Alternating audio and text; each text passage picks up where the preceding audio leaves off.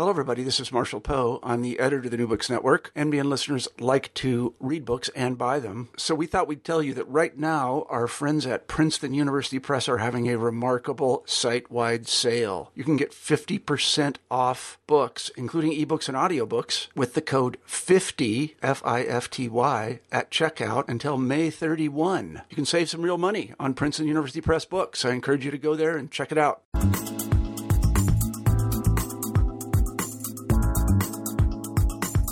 Hi, you're listening to New Books in Popular Culture. This is Erin Lee Mock with you again, and today I've got Matthew Delmont. He's an assistant professor of American Studies and the co coordinator of the Intercollegiate Program of American Studies at Scripps College.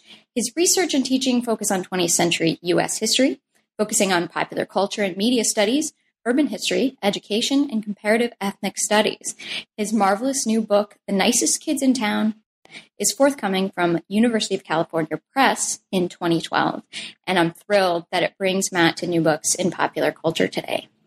Thanks for being here. Thanks for having me, Erin. Matt, you say in your introduction that you expected to contrast American's Bandstand as integrated with the segregated Philadelphia around it, but then you were surprised to find a more complicated story. So tell us a little bit about how you came to write the nicest kids in town? Um, I think it actually started with my mom in some ways. Um, she grew up watching American Bandstand, and so I, I can remember from when I was very young, um, her telling me about how much she loved the show, how she used to go home from school and watch it every day, and how she particularly followed uh, Arlene Sullivan and Kenny Rossi, um, her favorite dancers on the show. Um, so I grew up sort of knowing about American Bandstand as this important um, show in the history of, of popular culture. Um, I certainly didn't enter graduate school thinking I was going to work on it. Um, I think it was always kind of lurking in the background in some ways. Um, when I started to think about what I wanted to write on for my dissertation, um, I thought more about what spaces could be interesting to look at um, to try to find new stories about civil rights in the North. I knew I wanted to do something about civil rights in the North, but I wasn't sure where where that would be. Um, I focused on Philadelphia because I knew American Bandstand came from there. And, and, as you say, I thought initially in the formulation of the project I'd be able to contrast uh, American Bandstand being what I thought would be an integrated program uh, with what I knew to be the segregation that was going on in the neighborhoods and schools in Philadelphia. Uh, and I think I must have just assumed um, from what Dick Clark has said about the show that American Bandstand was racially integrated. Um, so that's what I went into the project thinking. Um, what really became fascinating for me as I got more deep into the research um, was how that just wasn't the case. Um, how Dick Clark has had these popular histories of American bandstand over really the last 30, 40 years um, that have put forth a, a, history of American bandstand with regards to segregation that um, ends up just not be true. Um, and the real struggle of the project was trying to piece together um, how that memory came to be um, and what was actually going on um, at the neighborhood and the city level in Philadelphia that, that led the producers, uh, including Clark, to make it a segregated program. Um, so trying to contrast uh, the reality of what happened in 1950s, 60s in Philadelphia with what uh, Clark's popular memory of the show was. Well, speaking of piecing things together, there are an array of wonderful things to say about your book, but one is that it's a model for rigorous, exciting American Studies methodology. And so I was hoping you could tell us a little bit about your process in researching and writing it. Yeah, it's really um, uh, a fun project to work on. I think it's one of the great things about doing uh, history of popular culture is that it's always fun stuff to work on, even when the, the subjects are very um, are very serious and meaningful. Um, I used a, a, range of sources, um, including more traditional sources. I did a lot of stuff at the archives in Philadelphia, uh, particularly the Temple uh, Urban Archives, Philadelphia City Archives, which are more kind of traditional archival sources. Um, I was able to find a lot of great stuff on the, the main civil rights organizations in the city, and also the um, the groups that were meant to the city organizations that were meant to um, to seek out and, and find instances of discrimination in Philadelphia. Um, at the Philadelphia City Archives, I was able to, in sort of a very needle in the haystack sort of way, find a couple of records from the Commission on Human Relations um, who brought up instances in which um, either American Bandstand's producers had asked them to look into some of the teenager fights that were going on outside of the studio, or later when teenagers, black teenagers, had asked the, this Commission on Human Relations to investigate instances of discrimination uh, with American Bandstand. Those were the earliest records um, I found, earliest records really that anyone's been able to produce that uh, testified to the these issues of segregation uh, in Philadelphia. And I really ran across them um, by luck. Um, they were um, two pages of what were thousands of pages in the, the records of the Community, uh, Commission on Human Relations. Um, so traditional archival sources have been were certainly a really important part of what I did for the book. Um, what was also fun about this popular culture stuff is that um, Dick Clark uh, Production holds most of the, or actually all of the um, available video material for the show. Um, it hasn't been available to scholars, so I had to find other ways to get a sense of what was going on with the program. Uh, and it turns out eBay is a great source for um, for historians of popular culture. I was able yeah. to find uh, I was able to find really great uh, yearbooks um, that, that, were sent out uh, to publicize the show to fans and to advertisers um, that were a great record of the of the show in real time. So from 57 and from 59, um, I was able to buy them from people who I assume it was in their attics. Um, uh, a source that I had never thought to, to look for initially, but as I had to, to look around to find um, find sources to tell the story about American Bandstand, a place like eBay became really important. Um, and I guess the last thing I would say here would be um, the importance of oral history. So to try to kind of triangulate among these different sources, um, I was able to interview a number of people who um, either danced on American Bandstand and can re- recall the racial dynamics of the show, or who protested American Bandstand, who they, they, weren't able to get into American Bandstand. Was able ask them about their memories of the show. Uh, it was really through the, this kind of triangulation of these more traditional and more untraditional sources um, that helped to produce something new on American Bandstand. So the history of school segregation connects to the history of American Bandstand um, in Philadelphia in a really interesting way.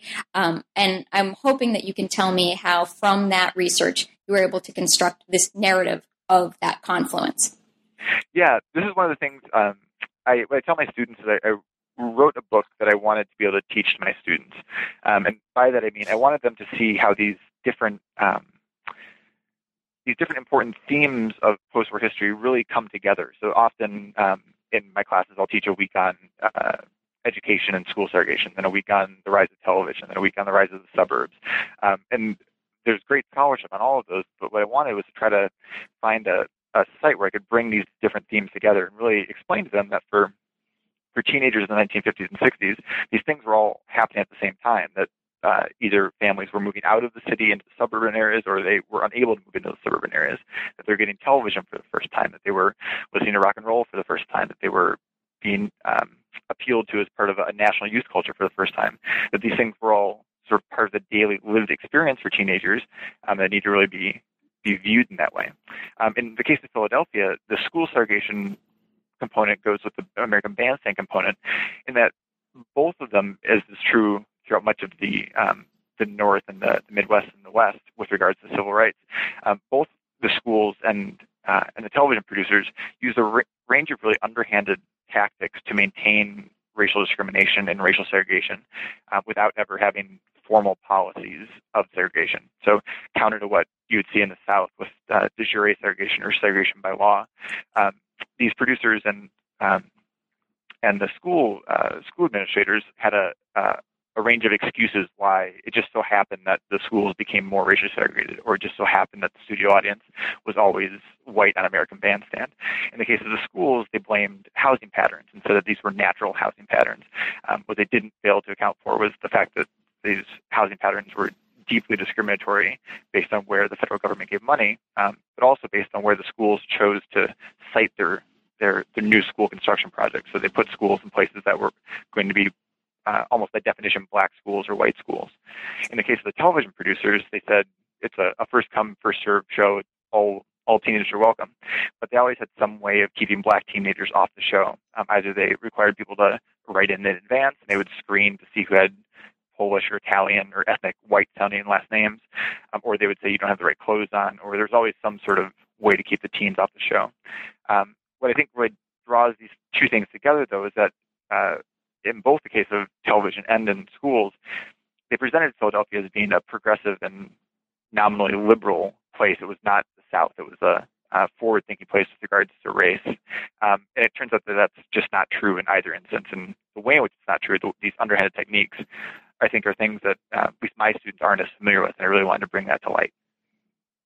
I'm glad that you mentioned um, that Italian Americans and Polish Americans um, were welcome on American Bandstand because one really fascinating moment to me in the text is when you talk about Italian American identity on the show and the proximity of the Catholic school to the studio and how that actually uh, how that actually functioned to integrate Italian Americans at the same time that the show was alienating some uh, black teens. Yeah, and I think that's one of the um, so the, the message of the, the book is certainly not that American Bandstand was a was a bad program. Um, it was an extremely meaningful program for a lot of teens. Um, my mom being one of them, she grew up as an Italian American teen in, in Minneapolis, and I think one of the things that she liked about the show is that she could see other teenagers who looked like her on on television. Um, and this is what I found in the interviews I did with the the teens who who danced on the program or who watched the program in these Italian American neighborhoods. Um, it was deeply part of their their teen peer culture. Um, so instances in which people would be watching the show and they would get their name announced um, for winning a contest, and they would hear screams on their block because everyone else on their block was watching the show at the same time. Um, what I think is great about these um, these memories that the teens have is that it really kind of blurs the boundary between sort of television representation and um, everyday local youth cultures. That for these teens, they went to high school with the people who became these kind of first reality TV stars on American Bandstand. They were just part of their part of their neighborhood. Um, they saw each other at the same dances. They learned to dance at the same dances. Um, and for Italian American teens, certainly it, uh, in an era in which they were definitely not the not the norm. They were not the the blonde hair, blue eye norm of, of what teenagers look like. Uh, American Bandstand really moved that group to the forefront.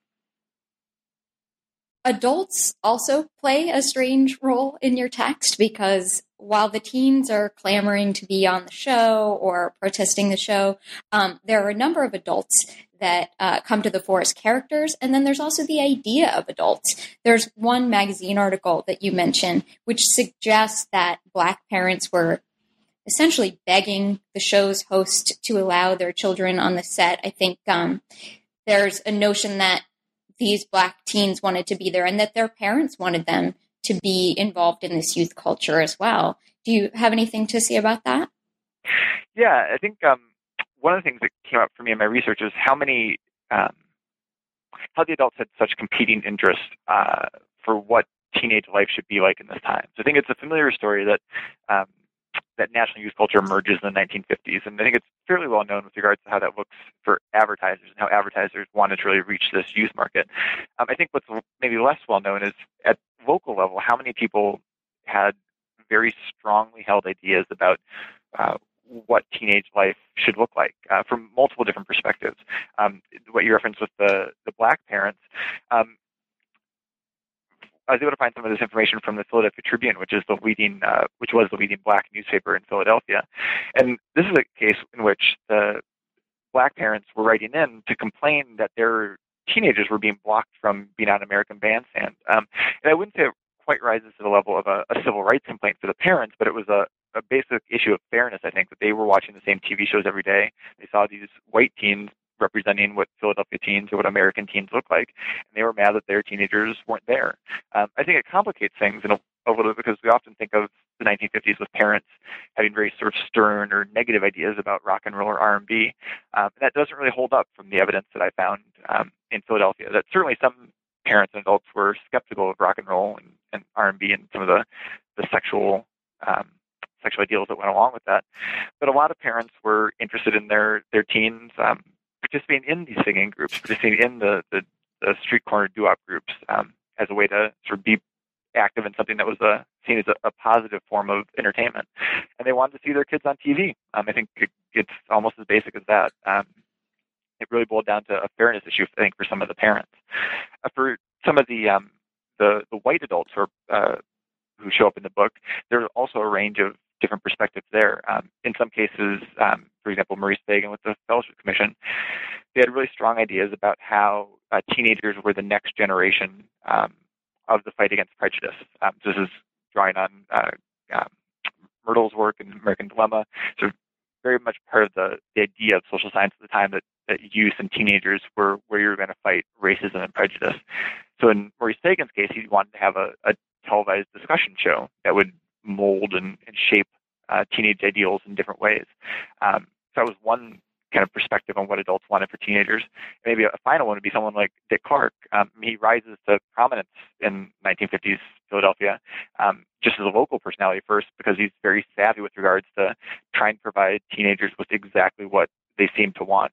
Um, so it's not that he was pro segregation with regards to teenagers. I would say he was pro selling products to teenagers, um, and what that meant in the the racial context of Philadelphia was that the show had to be segregated. Well, your answer to that question brought up about half of the things that I'm dying to talk to you about. So I'm just going to follow up on them one by one.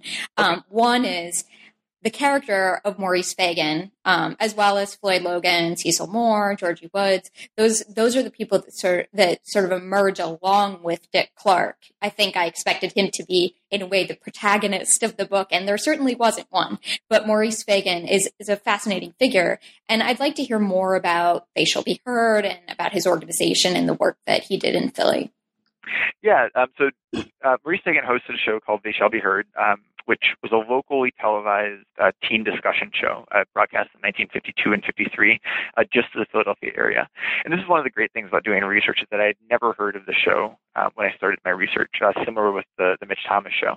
I knew I wanted to do research on teens and television in Philadelphia, um, but it wasn't until I got in the archives and started digging around that I found some of these other examples. So with um, Fagan and They Shall Be Heard, he had um, really he was really optimistic about the use of television to shape what he called democratic ideals with regards to, to race and prejudice. Um, he himself was a leading Jewish civil rights activist, um, part of a, a, generation of Jewish civil rights activists who come to prominence after World War II, um, particularly, um, obviously, concerned with the rise of anti-Semitism during World War II, but also looking to make alliances with uh, African American civil rights uh, leaders. He um, I think was really forward thinking with regards to how he could use uh, television to sort of stimulate debate. Part of it was just a pragmatic issue for him. He realized that his group, the Fellowship Commission, which is a, a civil rights coalition, they didn't have the resources to be able to fight this prejudice battle in every neighborhood in Philadelphia. They just couldn't do it. So he thought that he could use television uh, as a way to try to spark some of these debates and really try to force Philadelphians to confront issues with regards to civil rights, particularly with regards to teenagers' civil rights that were going on uh, at that time. Um, what's interesting for me about They Shall Be Heard is that it starts at the exact same time that the local version of American Bandstand starts, and they end up having very different trajectories. Uh, Bandstand obviously goes on to become one of the most well-known television shows ever. Um, they Shall Be Heard is only on the air for a year, um, and it has a lot to do with the the commercial politics of television at the time. So They Shall Be Heard only able to get on the air because of a, a cooperation agreement between the television stations and the school board who want to have some sort of civic interest or community interest programming. Um, once television time, uh, advertising time becomes more valuable, by 53 and by the mid 50s, those sorts of uh, local civic programs fall out. So programs that can support themselves through advertiser support, such as American Bandstand, or in that case, uh, the local version of Bandstand, by selling sponsorship to to soft drinks, to bubblegum, to everything else, they were able to stay on the, the air and really thrive. Uh, whereas something that was directly trying to combat um, racial prejudice, like They Shall Be Heard, uh, has no place in local television by the by the mid 50s. Uh, but for me, uh, Fagan was a really fascinating character for what he was um, the forward forward looking ways in which he was trying to use television at this time. Could you talk to us about Floyd Logan then? Yeah, um, Floyd Logan. So uh, in the book, uh, Maurice Fagan and Floyd Logan are really the, the sort of two key players in trying to advance um, the school segregation issue, get the school board to address school segregation in the 1950s. It becomes more of a, a public fight in the 1960s. Um, but during the 1950s, Maurice Fagan and Floyd Logan are really the two key people. Um, what's fascinating about Floyd, Floyd Logan, and again, I think from a historian's perspective, what's interesting for me about him is that he collected all the records that even makes my history of this time period with regards to schools possible. He, um, as the, the Philadelphia Tribune uh, tributed him um, in the early 1960s, he had very little money. Um, he was not a, a famous man in any regard, but he was um, he was extremely thorough. He wrote consistently and persistently to the school board um, and kept copies of all of these records, both his letters to them and then their letters back to him, and compiled all the records that would um, he was hoping would allow him to prove that the school board was discriminating against black teens. And he kept forcing the school board to um, to address this issue. Um, what ended up happening was that the school board continued to um, continued to push back against his demands. They'd always defer it for a later date. They would say, well, we're going to form a committee. Um, the data you have is incomplete. Let's form another committee to find more data. Um, so he was, ended up not being successful in trying to um, prosecute these issues of, of, school segregation. But he, what he did do was make it um, extremely clear these issues were going on in the 1950s. So um, as scholars have looked back at the 1960s and sort of with renewed attention to civil rights in the North, of rediscovered civil rights in the North, I'd say in the last five or ten years. It's really the case that Floyd Logan was waging the same battle in the 1950s. He was trying to make school segregation a public issue. He was trying to get people to, to make note of it. Um, one of the particularly tricky parts of what goes on is that the school board ends up co-opting the language of the Fellowship Commission, uh, which is Maurice Fagan's group, to have a a uh, set of statements where they say that they're in favor of intercultural education, so that an early version of kind of multiculturalism or diversity education. School board says they're in favor of this, uh, and that makes them a leading um, a leading site of uh, with regards to school integration in the North. So they, they co-opt this language of, of um, intercultural education without ever making any tangible changes to their policies about where they're putting schools, or about where they're assigning teachers or students. So they're able to use the language of intercultural education to to thwart the demands of, of Floyd Logan and other black community activists. That's fascinating. And it seems like a lot of the language that they were all trafficking in was, as you noted before, uh, part of this kind of social science discourse that was available at the time. And that, uh, that I believe it's it's Rayford Logan who um, who is sort of offering a counterpoint that's uh, a little bit less palatable. Could you tell us more about how Myrdal and Rayford Logan and others were writing about these issues at the time in the social science community? Yeah, and what it boils down to is really a, a debate over um, changing the hearts and minds of people with regards to race or really addressing racism as a structural issue. Um, that is true at a national level and it, it becomes true at a, a, local level here in Philadelphia. So uh, Maurice Fagan was very much influenced by uh, Myrdal and American Dilemma, which is more of a uh, effort to fight prejudice as a, a, hearts and minds issue. So if we can change the way people think about race, that will make society less racist. Uh, there's a lot to be said about that approach. I think particularly in this time period, so in the 40s and 50s, there was certainly a lot of anti-Semitism and a lot of anti-black racism.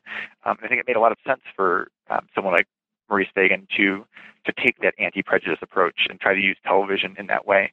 Um, what ends up happening, though, one of the limitations of that approach is that it's easy to say, yeah, we, we did that. We are we are anti-prejudice, and this is what the school board does. They say that we have the um, one of the exact is we're the, the leading intercultural um, school system in the nation.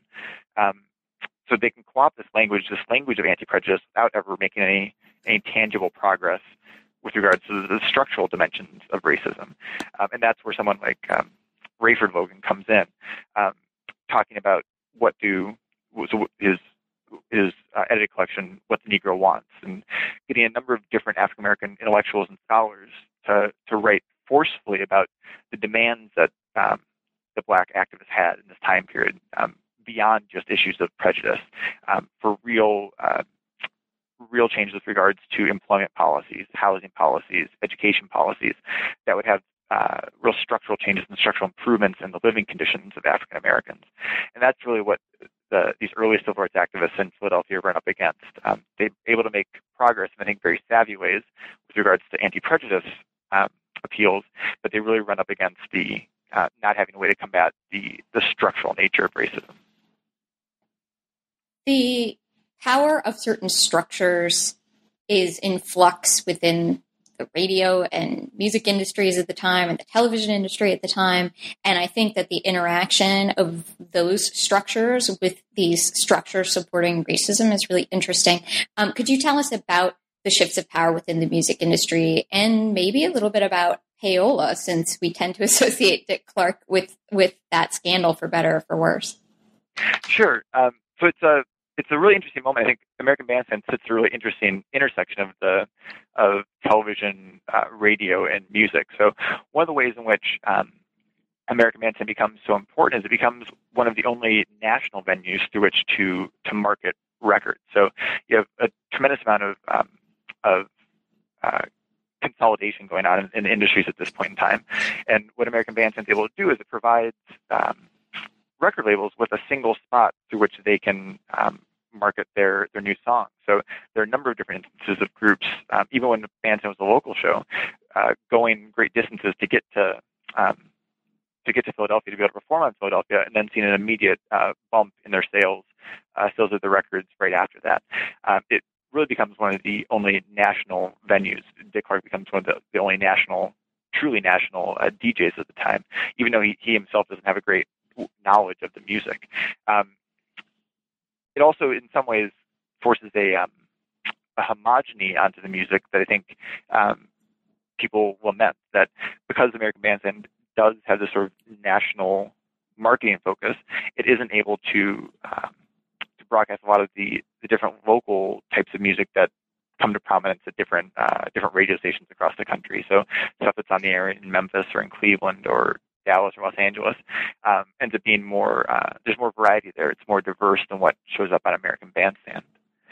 One of the connections to uh, Payola, then, the big scandal um, that nearly sunk Dick Clark's career, was that this becomes a common practice both with radio and with um, and with television, is that record companies would um, would offer payments um, over the table or under the table to disc jockeys in order to get their records more favorable play. Um, it took a whole variety of different forms, and I, I didn't try to trace down all of the different uh, ways in which payola um, uh, took place in this time period. But my real interest was in uh, how Dick Clark sort of survived that payola moment.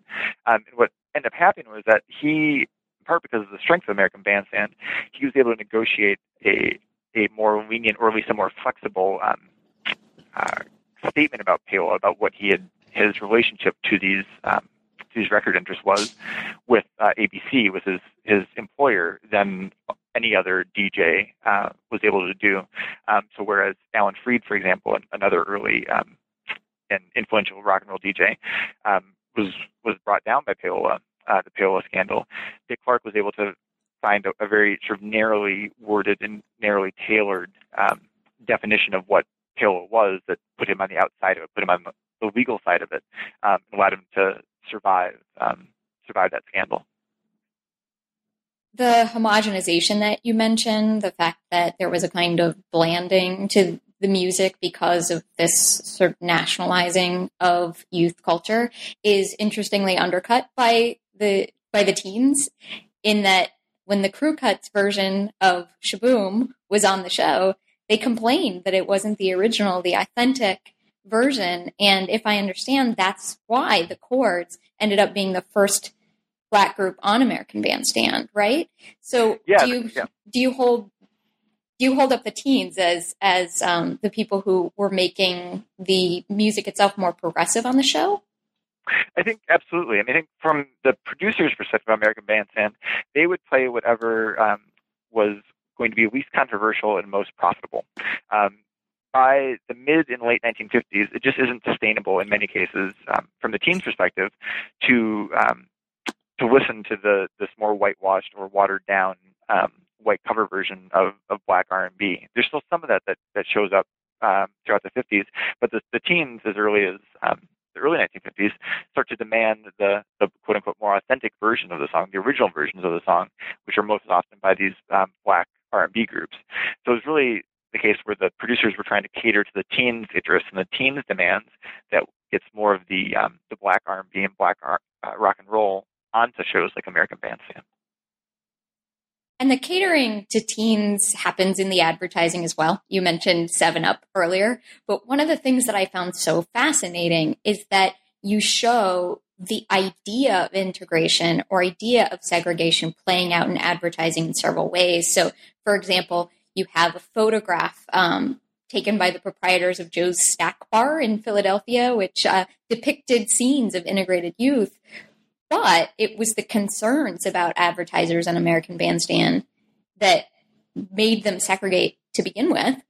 And then later, Georgie Woods, who I'd like you to talk about, suggests that black blacks are as capable as whites of promoting products. So it seems like there's a tremendous amount of ambivalence about what effective advertising is in this era when it comes to race.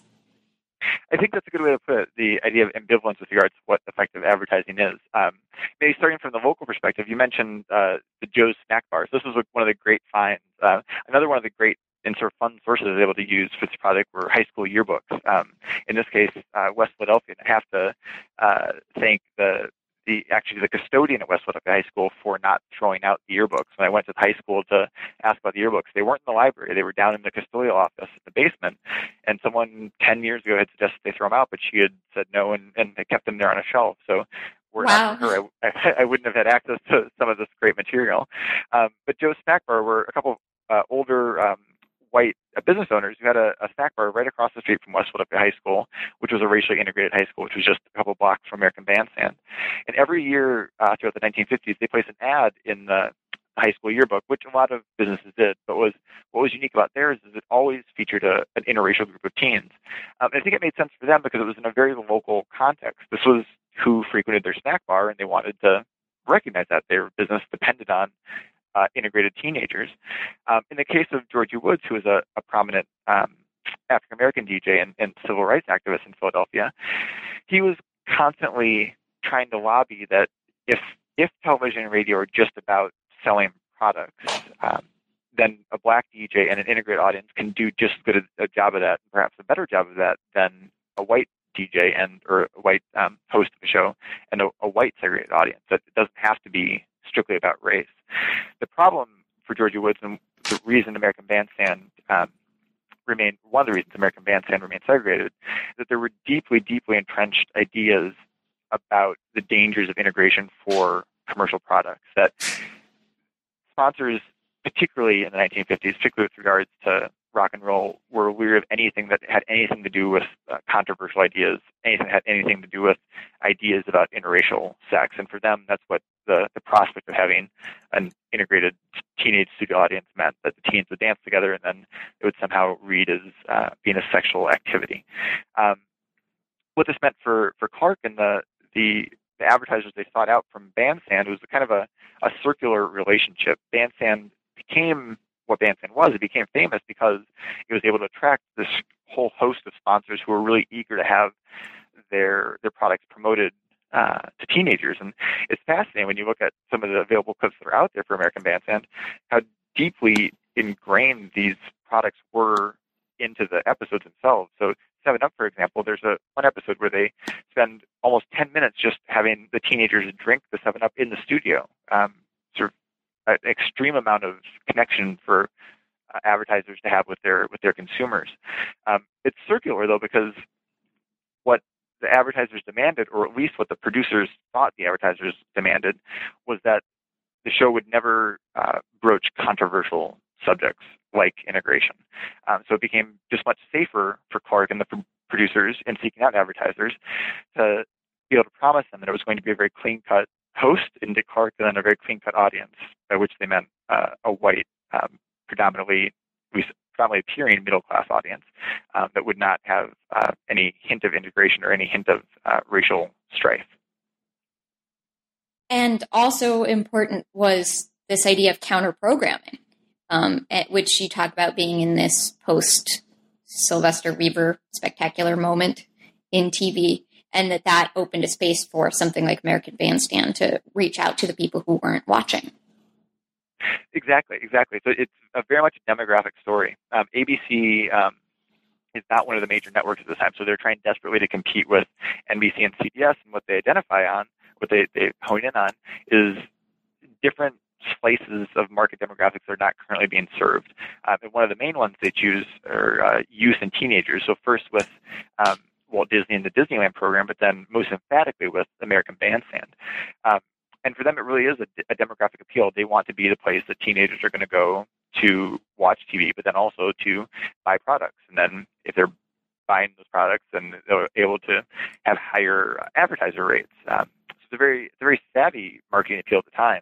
But what it ends up doing is really shaping ideas about what youth culture looks like in this time period. You are positing um, a a youth culture that's becoming nationalized as opposed to a regional youth culture that in some ways pre-existed if i understand correctly so um, could you tell us about the other components of this national youth culture for listeners who may not be as aware of that particular moment? Sure. Um, so scholars, um, in particular of Kelly Schrum's work, have talked about the emergence of youth culture before World War II. Um, by by this they mean the way in which teenagers are being addressed as teenagers and coming to understand themselves as teenagers or as part of a, a peer network of teenagers um, who are being asked to to consume the same products, so watch the same films, listen to the same music, wear the same socks, wear the same shoes, uh, dress in the same ways, do the same dances. All this sort of the simultaneity of, of participation in consumption events um, is one of the hallmarks of scholars who've looked at, at youth culture. Um, what I think is interesting about American Bandstander and what it's doing um, with regards to sort of creating this this youth culture is that it puts a much more visual image on it and a uh, much more um, repeated image on it. So it's on every day of the week from 57 to 63 um, for an hour and a half to two hours every day. Um, and it gives a very clear sort of visual image of what teenagers look like. And Clark, during the show, made very explicit appeals to the existence of this youth culture by pointing to the different affiliates in different parts of the country who were tuning in. Um, so calling out affiliates in Cleveland or in Detroit or in Green Bay or in Dallas or New Orleans as a way to really emphasize to teenagers watching at home that while you're watching this in Los Angeles, you know, other teenagers adjusting for for the um, the time zone differences are watching it on the East Coast. They're watching it in Florida. They're watching it in the Midwest. Um, so what you're doing is really participating in this youth culture at the same time. Um, now, certainly, American Bandstand isn't the only part of that youth culture. There's a ton of films directed at teenagers in this this time period. Certainly, there's a lot to say about music and about radio. Um, but what I think about is important about American Bandstand is it's the most visual and repeated national appeal to youth culture in a time period um, that really forces teenagers to, to think of themselves in these national terms. And is highly dependent on this notion of liveness in television at the time, which I thought was a really fascinating thing that you brought into the fold. That's been written a lot about by TV scholars, but the idea that youth culture could be dependent on finding a way for everyone to feel live and together in their living rooms was fascinating. Is there anything that you want to add about that? Um, no, I think just the how new it was at the time period. Um, so I'm definitely influenced by someone like Benedict Anderson here and his idea of imagined communities. And for him, one of the paramount examples is the newspaper and the, the simultaneity of being able to consume the newspaper at the same time. I think that's certainly true with something like American Bandstand. That for it being a live television show, as everything was at the time, uh, but emphasizing the liveness to such great extent, talking Dick Clark's direct appeals to the audience that they should be opening a 7 Up at the same time, that they can dance along to the same dance, they can uh, buy the same product, they can uh, be wearing the same American Bandstand shoes, um, do everything kind of at the exact same time as this live program is happening. Uh, I think that's really um, it's really new in this era. And the other thing I think that differentiates Bandstand from something like um, the newspaper example in Anderson's work is again the visual component of it. So it's not just a matter of thinking that you're doing it at the same time or being aware that it's probably likely you're doing it at the same time, you actually have visual evidence that you are in fact dancing along at the same time to the same music as at least some set of teens who exist um, in this kind of strange space between actual Philadelphia and uh, national representations of youth culture being broadcast from Philadelphia. Yeah, that's that's such a great point. And I want to pick up on what you mentioned about dancing at the same time as the teens are dancing on American Bandstand because your discussion of the stroll and the evolution of dance steps on the show is something I think our listeners would love to hear more about. Yeah, so one of the um, the great points of controversy with the bandstand was that they were constantly drawing dances from the local uh, community in Philadelphia. These were most often either black or integrated dances that were going on all across Philadelphia. So at churches, at roller rinks, at record hops, at some of the concerts hosted by DJs like like Georgie Woods. Uh, but in the case of the stroll, it was um, teens on bandstand had picked up a dance that they saw teens on a show called the Mitch Thomas Show do. Uh, the Mitch Thomas Show was called in Philadelphia colloquially called the Black Bandstand. Uh, it broadcast from Wilmington, Delaware, hosted by Mitch Thomas, who was an African American DJ. It was very similar in structure to um, to American Bandstand that it had a host, uh, Mitch Thomas, who played records, featured uh, different musical guests, folks like Ray Charles, Little Richard, a lot of the top R&B artists of the day. They would perform, and then teenagers would would dance to these uh, records and performances. What was different from Bandstand was that the Mitch Thomas show was an African American show. It was all African American teenagers.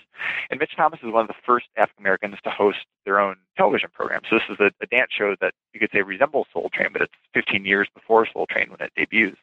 Um, Mitch Thomas was often the place where the these dances that were percolating at the local level in Philadelphia first showed up on television.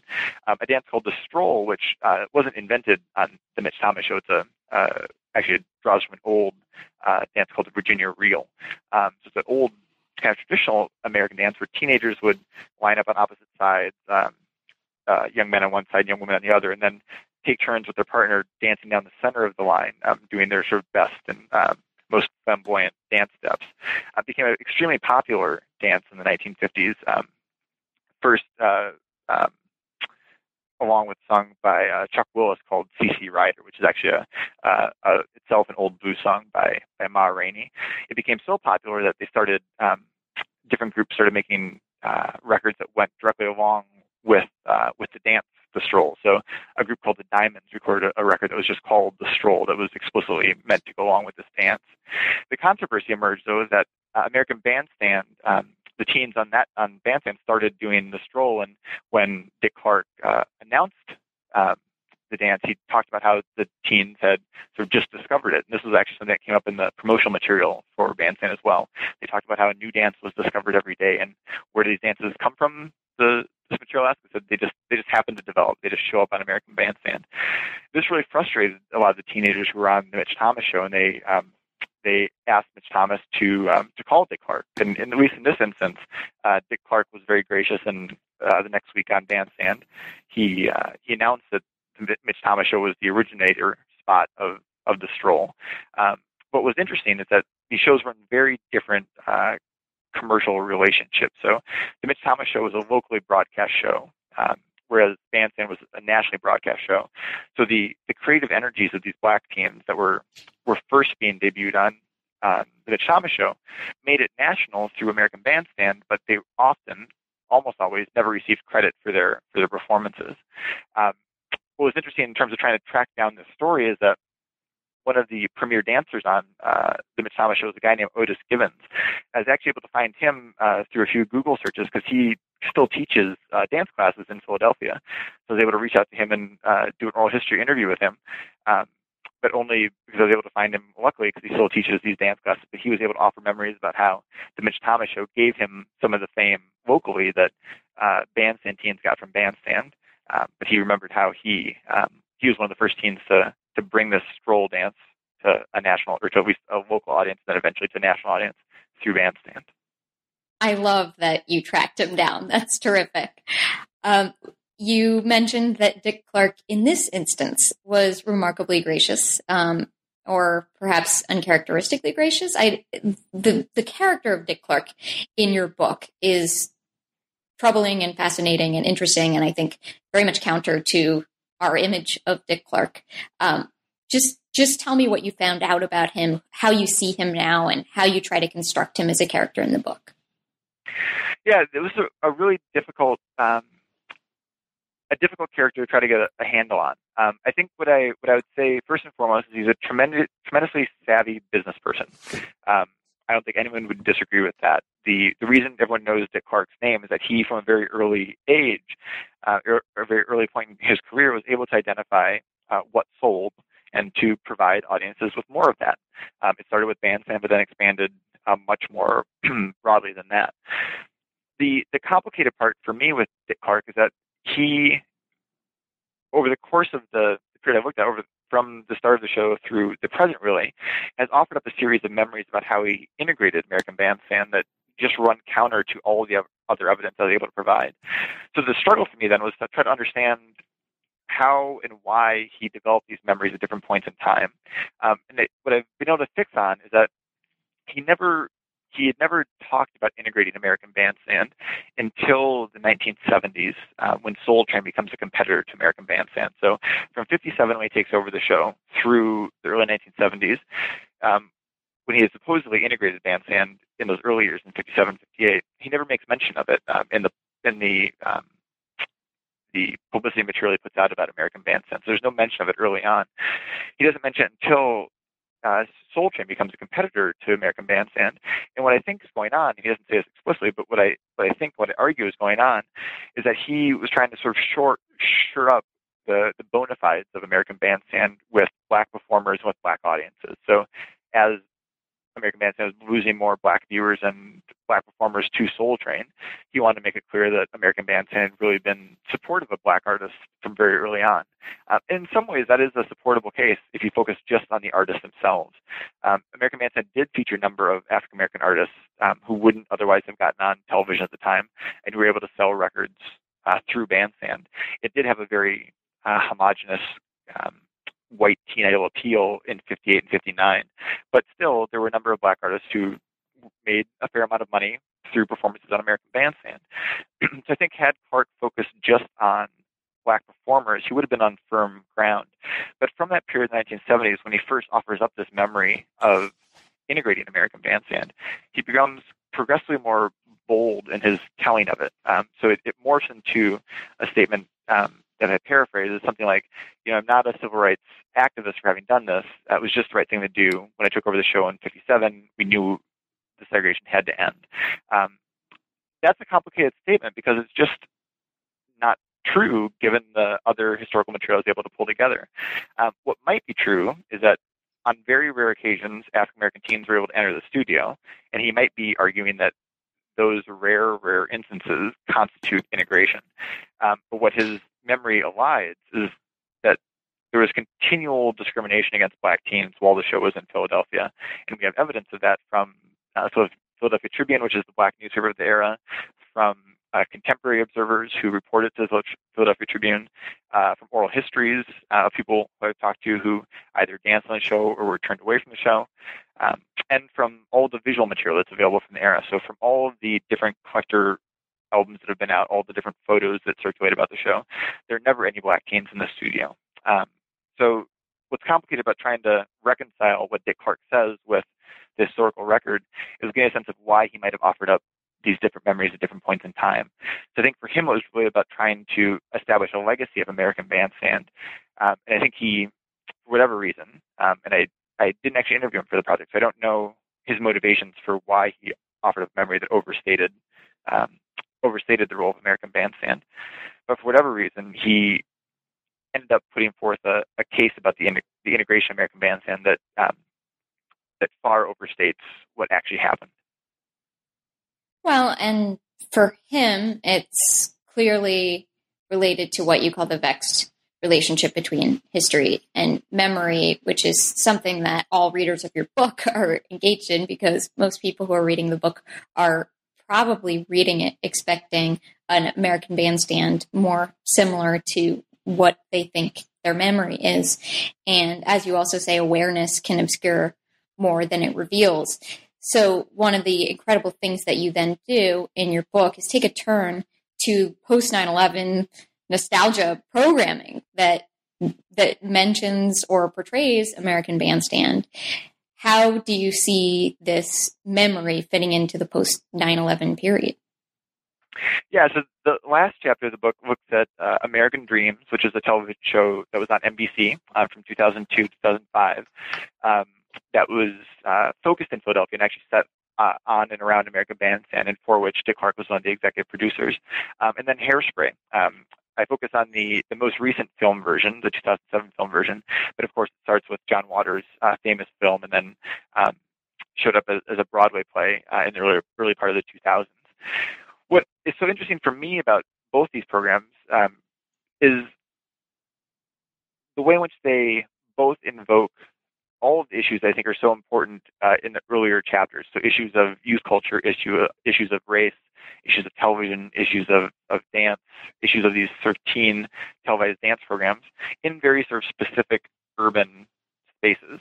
Um, and I think there's actually a lot to like about both programs.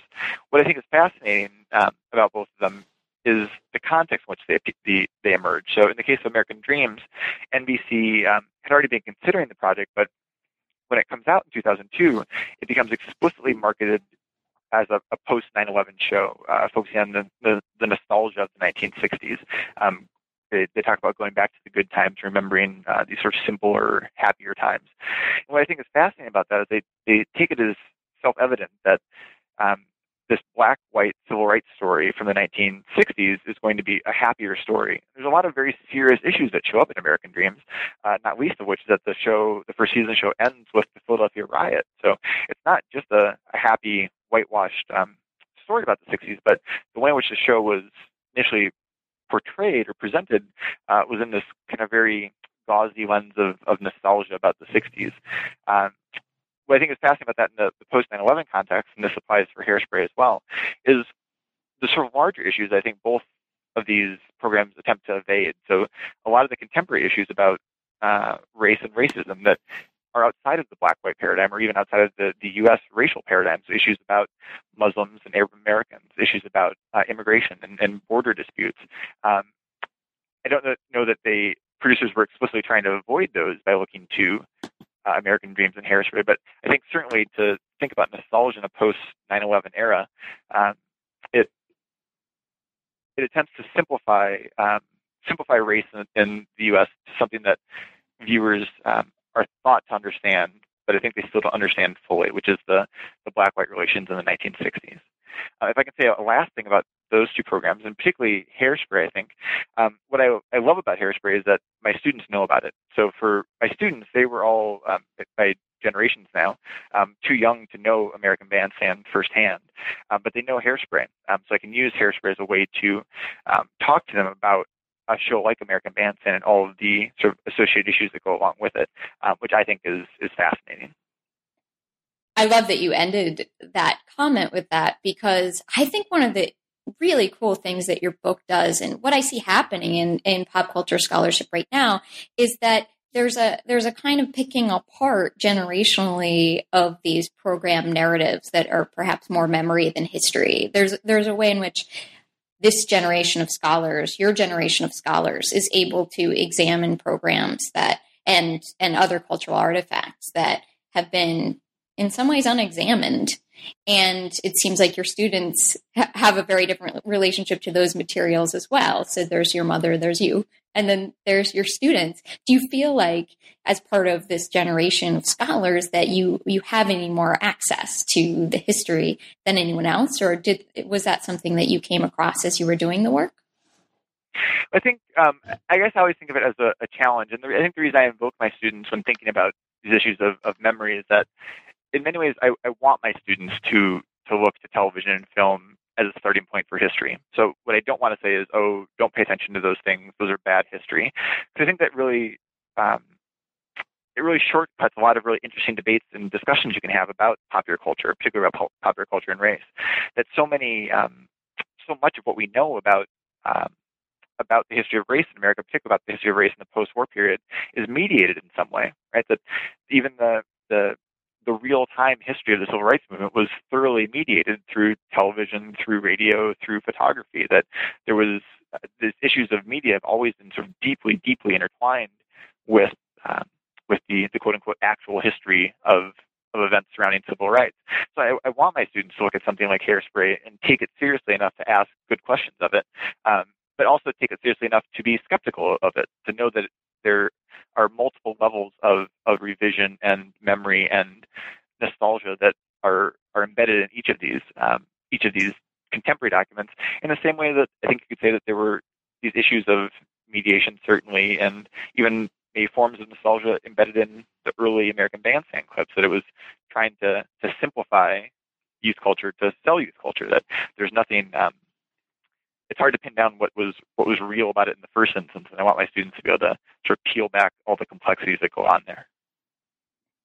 Great. And do you think that you personally, as a scholar, have access to that peeling down to to deeper layers, um, looking at text that you don't personally know because you didn't see hundreds and hundreds of hours of it live when you were growing up you're learning about them as a historian. Do you feel like that matters in your ability to read them? I think so. At least I like to think so. That um, that you bring a, a, fresh set of eyes to something that, I mean, for everything that I already knew about American Bandstand, I was still willing to be skeptical about it or willing to be um, convinced otherwise about it. I didn't. Um, although I went in thinking it was going to be the integrated program that I could hold up as the positive ideal, um, I certainly wasn't uh, wedded to that idea, and I was happy to be convinced otherwise when the the trail of evidence led me in other directions. Um, I think what's so important for me uh, about a, a, scholar of this time period that tries to look at popular culture in its historical context is being able to bring different types of source materials to bear on the program itself. So not treating popular culture in a vacuum, being able to understand um, how a show like American Bandstand could be influenced by these neighborhood disputes over housing segregation, be, be influenced by school segregation disputes. Um, and all of these things help to provide different critical lenses, I think, to examine historical television programs like American Bandstand. So I think from that perspective, I think um, scholars, and I think regardless of which generation, but I think particularly scholars of my generation who don't have a, a particular um, built-in set of memories about a show are able to um, to try to really pull apart these um, these thorny issues of of memory and history and, and mediation with uh, with early television. Thank you so much for being on the show. I need to know now what's next from you. What can we look forward to? What are you working on now? Um, my next project is on uh, television coverage of school busing in the 1970s. So I think I'm really interested in I think where the story goes next in some ways for television and race. I'm interested in how television shaped uh, people's ideas and and opinions about busing uh, across the country. So Boston, of course, is the most famous example of um, of busing disputes in the 1970s, and that footage got broadcast everywhere. But it turns out, I've done some research um, already at the Vanderbilt Television Archives and the University of Georgia. Um, there are, are, hundreds of hours of uh, television coverage from both nightly news, uh, nightly national news, but also local television coverage um, that detailed cities like Charlotte and Louisville and Dallas and Minneapolis and, and Boston to try to portray how busing was affecting different cities. Um, and I think a lot of the issues that show up in this first book project, I think will continue over to the next one, particularly in terms of how television frames issues of, of race and place.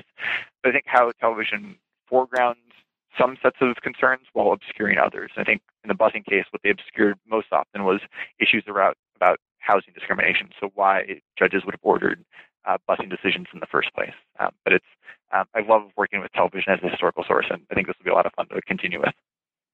That's fantastic. I'm so glad that you're working on something else about television. I'm really looking forward to it. Um, thanks again so much for being on the show today. You've been listening to New Books in Popular Culture from the New Books Network. I'm Erin Lee Mock, and we've spoken to Matthew Delmont. His new book, The Nicest Kids in Town, is coming out February or the spring? In February, February 2012. February 2012 from University of California Press. So definitely check it out. And thanks for listening today. Thanks for having me, Erin. It was great talking to you.